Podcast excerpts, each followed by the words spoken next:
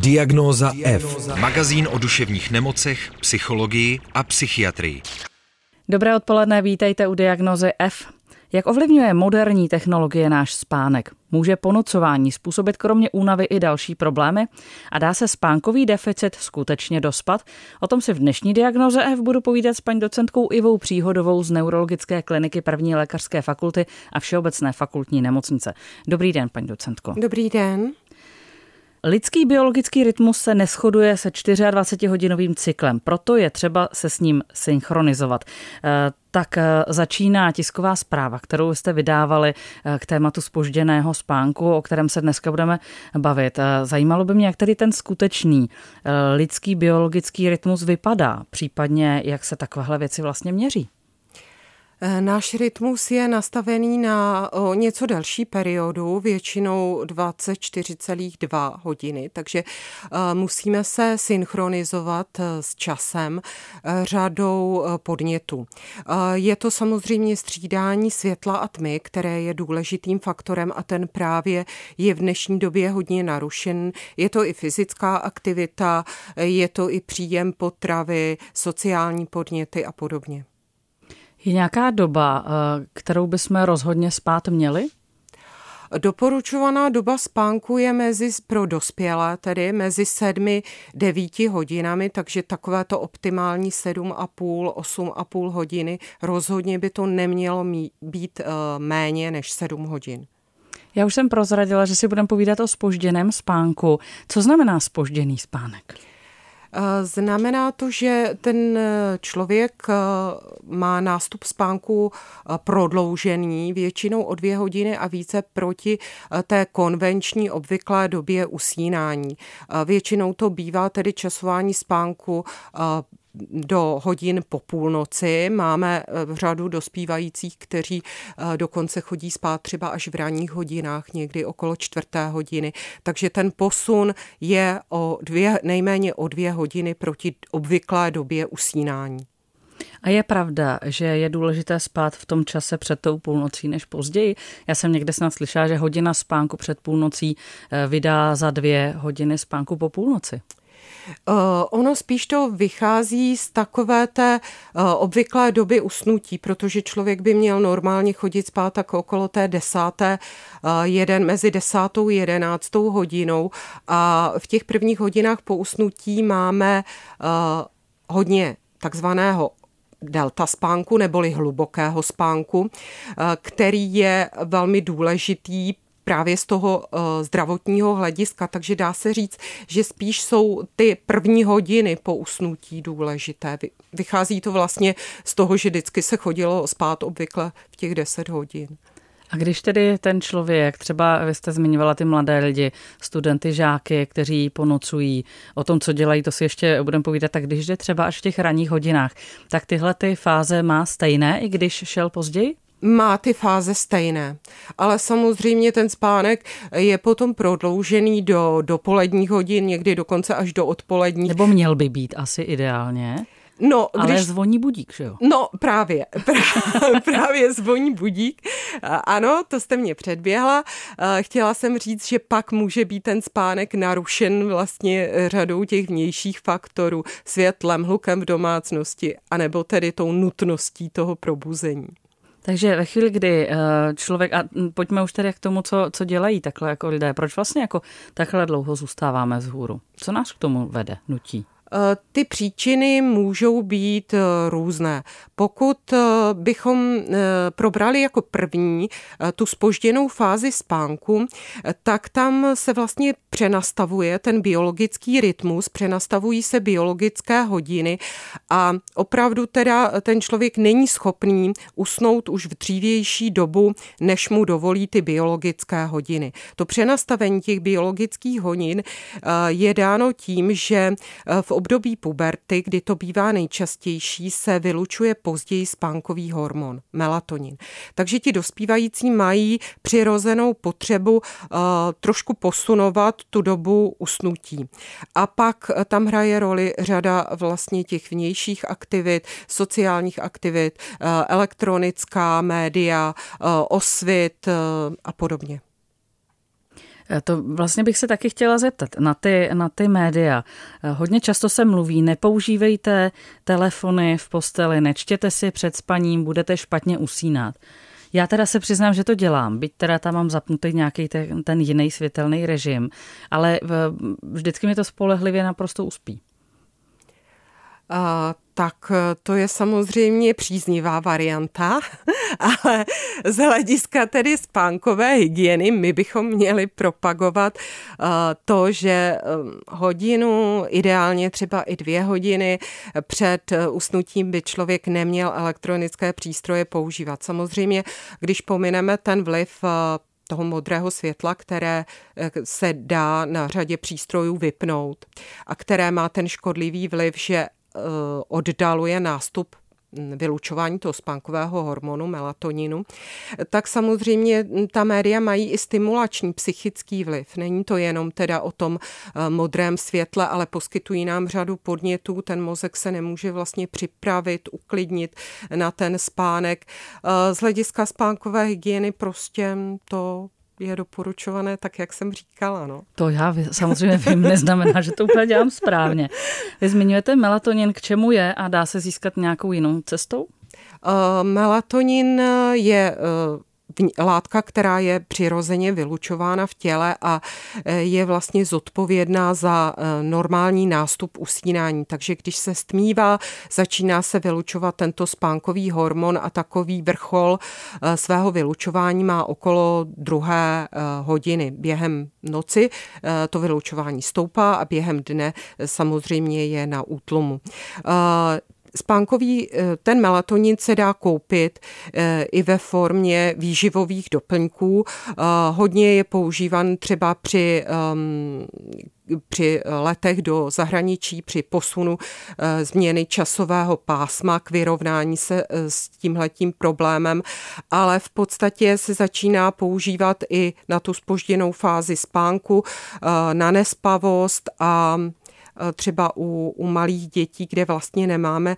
žádný lék na nespavost, to jsme trošku zabrousili jinam, eh, tak melatonin je eh, látkou, která je doporučována i tedy na nespavost, nejen na tu spožděnou fázi spánku. Paní docentko, jaký je rozdíl mezi spožděným spánkem a ponocováním? Jestli nějaký je? Uh, ano, je. Eh, při eh, tom spožděném spánku, jak už jsem se zmiňovala, se opravdu už přenastaví ty naše vnitřní biologické hodiny a my nemůžeme opravdu usnout dřív, eh, i když se o to snažíme. Dá se to zjistit objektivně podle vyšetření toho spánkového hormonu melatoninu, jehož vylučování nastupuje se spožděním. Dá se to také vyšetřit podle sledování tělesné teploty, která taky závisí na tom, eh, na tom 24-hodinovém rytmu ale mm, vyšetření melatoninu, které se dá udělat eh, například ve slinách nebo metabolity melatoninu v moči, není běžně přístupné. Takže mm, my vlastně nemáme eh, nějakou praktickou možnost, jak ověřit, že opravdu eh, došlo k téhleté fyziologické, k změně téhleté fyziologické funkce. A u člověka, který teda ponocuje, eh, je možnost usnutí dřívějšího zachována. Ale velmi často se setkáváme s tím, že lidé oddalují spánek, zvlášť třeba ty dospívající, protože se chtějí eh, věnovat právě sledování třeba internetu nebo nějakým počítačovým hrám nebo eh, komunikaci na mobilu. A taky se eh, v poslední době vyděluje termín eh, spánková prokrastinace, to znamená oddalování spánku, taky takové vědomé posunování spánku kvůli tomu, že ten člověk třeba si chce ještě po celém tom pracovním dni, dni užít nějaké příjemné aktivity. Takže tam u těch dvou věcí je především ve hře taková ta volní složka, že ten člověk chce ještě si ten spánek, pro, spánek oddálit a prodloužit vlastně ten aktivní den, i třeba přesto, že pociťuje už únavu a ospalost. Já teď hodně myslím na jednu kamarádku, která v době covidu se do 10 do 11 do večera e, zabývala s dětmi jejich školou. Děti pak teda jako padly do postelí a ona si za každou cenu ještě potřebovala minimálně hodinu až hodinu a půl jako vydržet, aby měla aspoň nějaký čas pro sebe. Takže jestli to správně chápu, tak uh, nějakým jako častějším ponocováním dojdeme k tomu, že se nám posune ten biologický Může to, rytmus. ano, může to tak být, ano. A teď je, da, ještě udělám takový jako odskok, jestli eh, to má něco společného se sovy a skřivany, mm-hmm. nebo se sovami mm-hmm. a skřivany, případně jestli se to dá přenastavit, jestli prostě to, že si řeknu tak a já jsem sice sova, ale já budu chodit v 8 spát, aby se mi lépe vstávalo, jde to? A má to společné, má to co dočinění s mm, tím, co jste zmiňovala, sovy, skřivani, čemuž eh, v té, v, to, v té medicínské terminologii se říká, že to je takzvaný chronotyp, buď večerní, to jsou teda Eh, ty sovy nebo raní, to jsou skřivani a ty jsou, eh, ty, tyto chronotypy jsou dané eh, genetickým nastavením, už vlastně nějakou genetickou predispozicí. A právě k tomu ponocování nebo k té spožděné fázi spánku mají tendenci ty typy večerní, to znamená typ sova. Takže ty snadno se dostanou do tohoto problému. A to přenastavení toho chronotypu většinou je dost obtížné a uh, většinou to bývá za situace, kdy ti lidé jsou uh, k tomu nuceni třeba opravdu nějakou existenční situací, kdy třeba chronotyp sova se musí probouzet někdy ve čtyři hodiny, v pět hodin, protože nesežene jinou práci a opravdu teda je to uh, přenastavování může být obtížné. A co děláte s lidmi, kteří už tady mají spožděnou fázi spánku, když je to přenastavování takto obtížné? Uh, když nám přicházejí, většinou to bývají dospívající s tou spožděnou fází spánku, tak pátráme právě potom, jestli jsou schopni opravdu usnout v tu obvyklou hodinu, nebo jestli teda už došlo k nějakému přenastavení těch biologických hodin. Velmi často zjišťujeme, že to není to pravé spoždění té spánkové fáze, ale že opravdu jsou ve hře eh, ty faktory, o kterých jsme se zmiňovali. A pokud eh, tedy jsou motivováni k léčbě, tak máme možnost přenastavit ten rytmus, zase vrátit ty biologické hodiny zpátky, protože oni tam někdy byli, že jo. Na té obvyklé době usínání.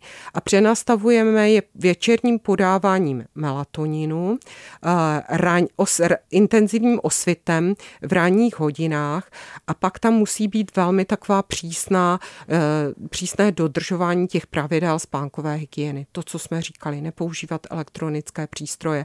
Je tam potřeba výrazná spolupráce, dodržovat tu danou hodinu usínání, kterou budeme postupně posunovat danou hodinu probouzení. Je to takový velmi obtížný proces a musím říct, že málo kdy úspěšný pro uh, minimální motivaci eh, těch dospívajících, které eh, velmi často přivádějí rodiče, vadí to rodičům a de facto tomu dospívajícímu to až tak nevadí, protože ten eh, syndrom spožděné fáze spánku se kombinuje i s řadou psychiatrických poruch, eh, třeba s poruchou pozornosti, s hyperaktivitou, s poruchami učení. Eh, ti lidé třeba zažívají ve škole šikanu a oni často jim ten noční režim vyhovuje, nejsou moc motivováni ho změnit, nevadí jim, že v podstatě přestávají se účastnit té školní docházky, ale trápí to rodiče. Takže ta motivace toho dospívajícího to změnit je klíčová a vlastně na té často selháváme. A motivace rodiny, samozřejmě těch rodičů, jak budou důslední. No.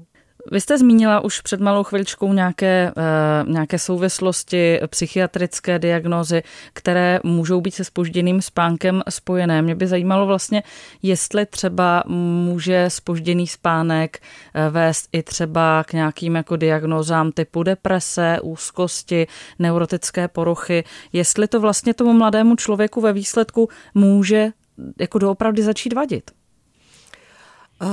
Já bych to asi rozdělila na dvě, na dvě odpovědi. Ta první se bude týkat toho syndromu spožděné fáze spánku. Tam i ta léčba je poměrně složitá, protože opravdu je tam velké prolnutí s psychiatrickými poruchami. Především s depresí, především s úzkostnou poruchou, ale v podstatě i e, ta neurovývojová porucha porucha pozornosti s hyperaktivitou, to, co známe pod zkratkou ADHD, taky vlastně patří do těch psychiatrických onemocnění. Takže eh, tam je ta léčba i velmi svízelná z tohohle důvodu a my úplně nevíme, co bylo první.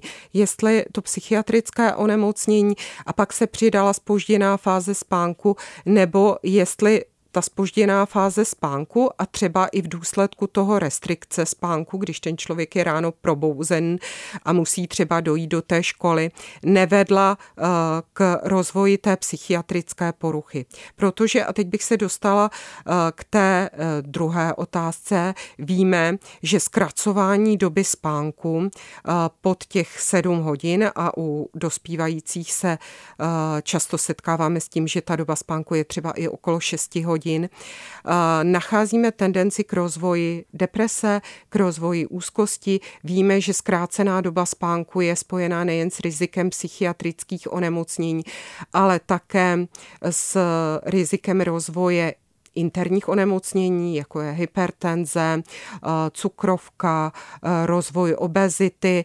Takže obecně zkracování doby spánku, které provází tu naši moderní civilizaci, je Eh, velmi eh, takovým varujícím fenoménem, protože víme, že eh, nám narůstá výskyt těchto těch civilizačních chorob, jako je hypertenze, ischemická choroba srdeční, cévní mozkové příhody.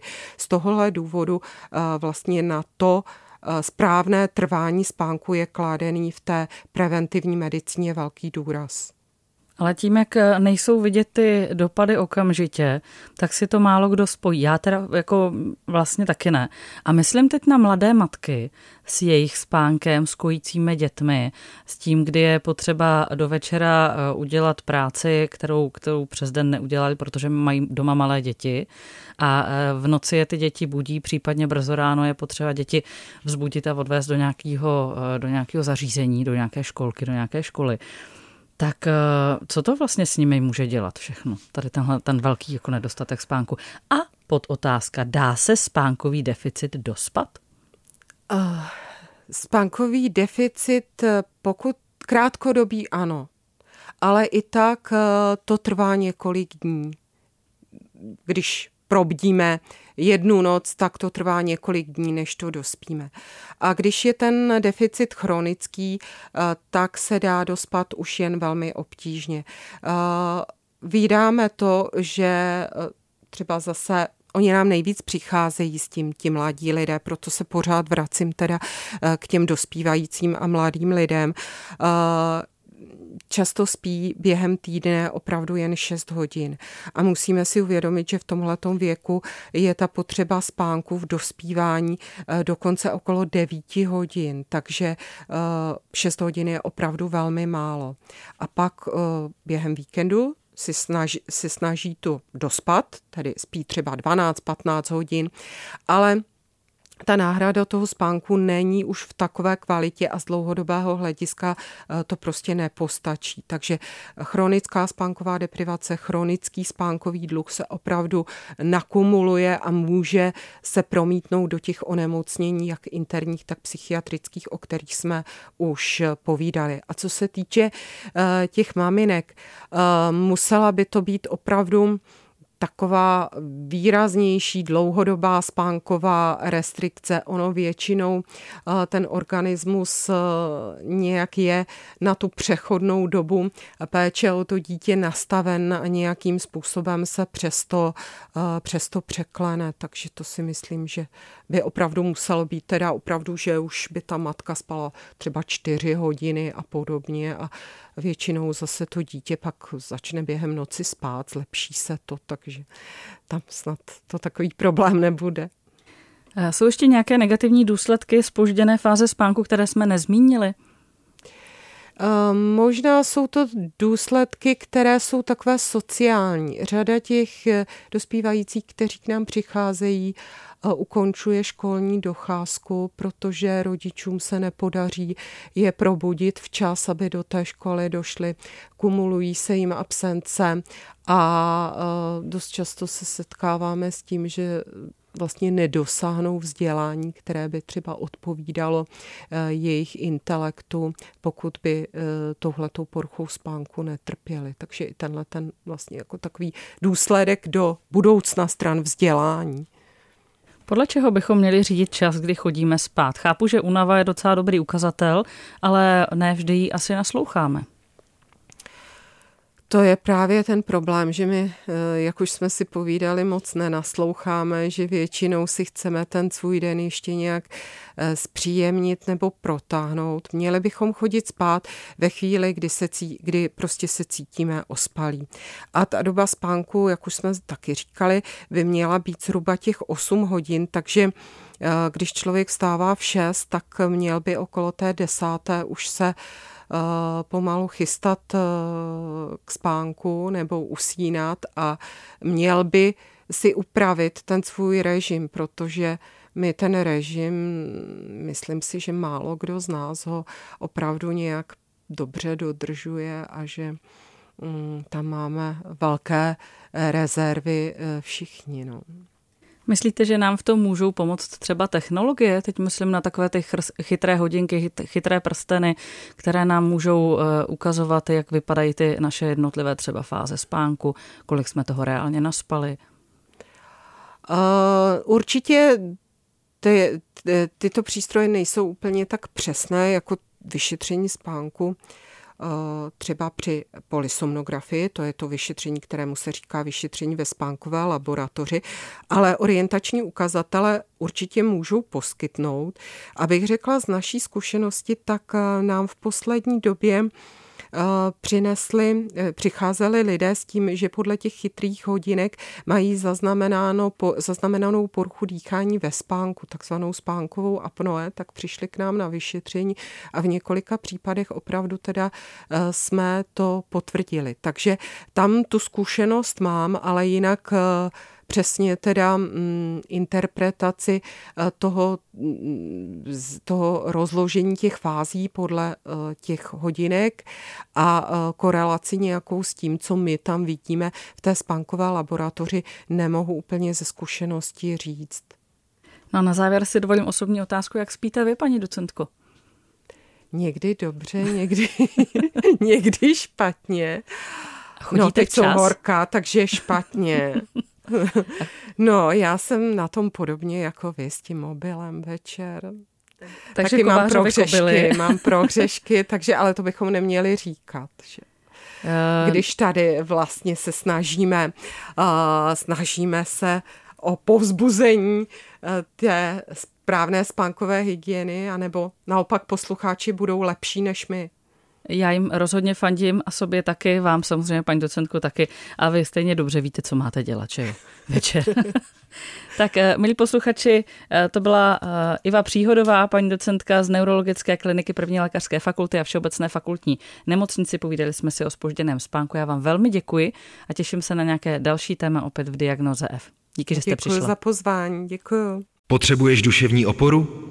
Všechno spraví náš podcast. Poslouchej diagnozu F kdykoliv a kdekoliv.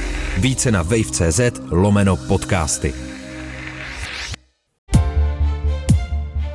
Partnerem tohoto pořadu jste vy, posluchači Českého rozhlasu.